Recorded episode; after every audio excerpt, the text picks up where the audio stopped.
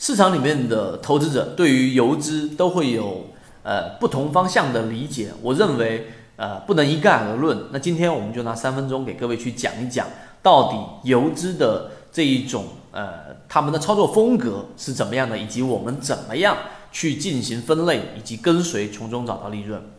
首先，我们先来看啊游资的整个大致的发展。从最开始，我们的监管不太严格的时候，只要你有一笔资金，当时可能是像温州帮等等的这一部分，我们说比较有名的席位，他们都是以一部分资金运作，然后我们说的呃这一个呃这个真实一些，可能就是收集了很多的账户来进行操作。当时是监管非常不严的情况之下。然后随着监管不断不断的严格的时候，有人说游资就是打短线的，然后他们就是快速的拉升，然后快速的跑掉的，这是一种理解。有人说游资随着时间的推移，逐步逐步的从超短线变成了普通的中短线，甚至有时候还去做一些中线的操作。有人说游资的时代已经结束了，不会再有游资在推动了整个市场的上涨。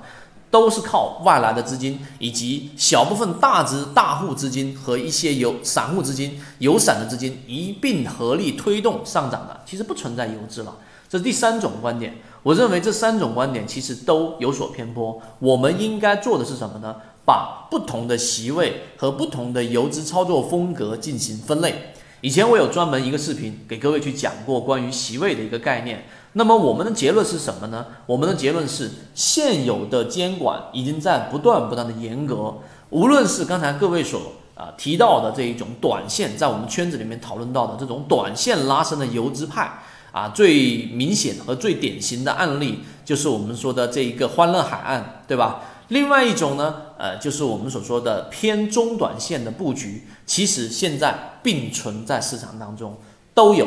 一定都有。所以，我们作为散户，我们应该怎么样去做呢？第一，你如果在不了解任何席位的情况之下，就单纯把游资定义成一种类型的资金的时候，这是第一点，我们的观点，你是很难真正的把游资这一个操作资金的思路能够摸透的，那就更加不去提你怎么去从里面去套利了。所以，你必须要对每个这一个席位有一个大致的了解，这是第一。第二。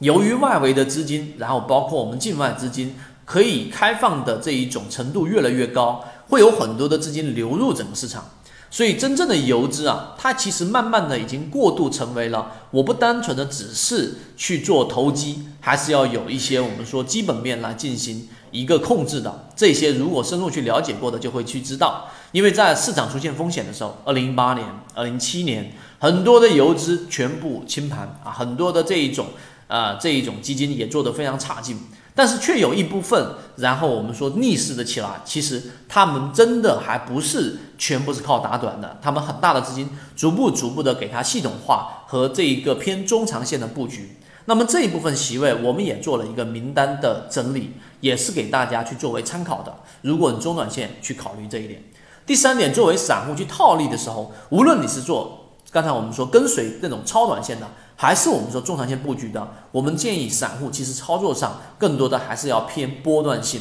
也就是说，它可能是做中长线布局，但是我会在它强势突破的这个位置，资金连续翻红的这个位置介入，而不是跟它一起去做这一种长线的战役，因为我们散户的资金必须要跑活起来。那么具体你刚刚说，那我怎么样去做好波段跟随游资呢？就是把刚才我那三点给。去理解透，然后我们去在圈子当中用实战一步一步的给各位去作为演示，这一点就是我们对于游资的更深入的了解，不能一概而论，也不能说含糊的说啊，这一个游资时代已经结束。实际上，真正的游资时代，或者说我们散户能够更加科学的跟随，能够从游资的这个资金角度去斩获属于我们的利润的时代，其实才真正开始。好，今天我们讲了三分钟，希望对你有所帮助。好，各位再见。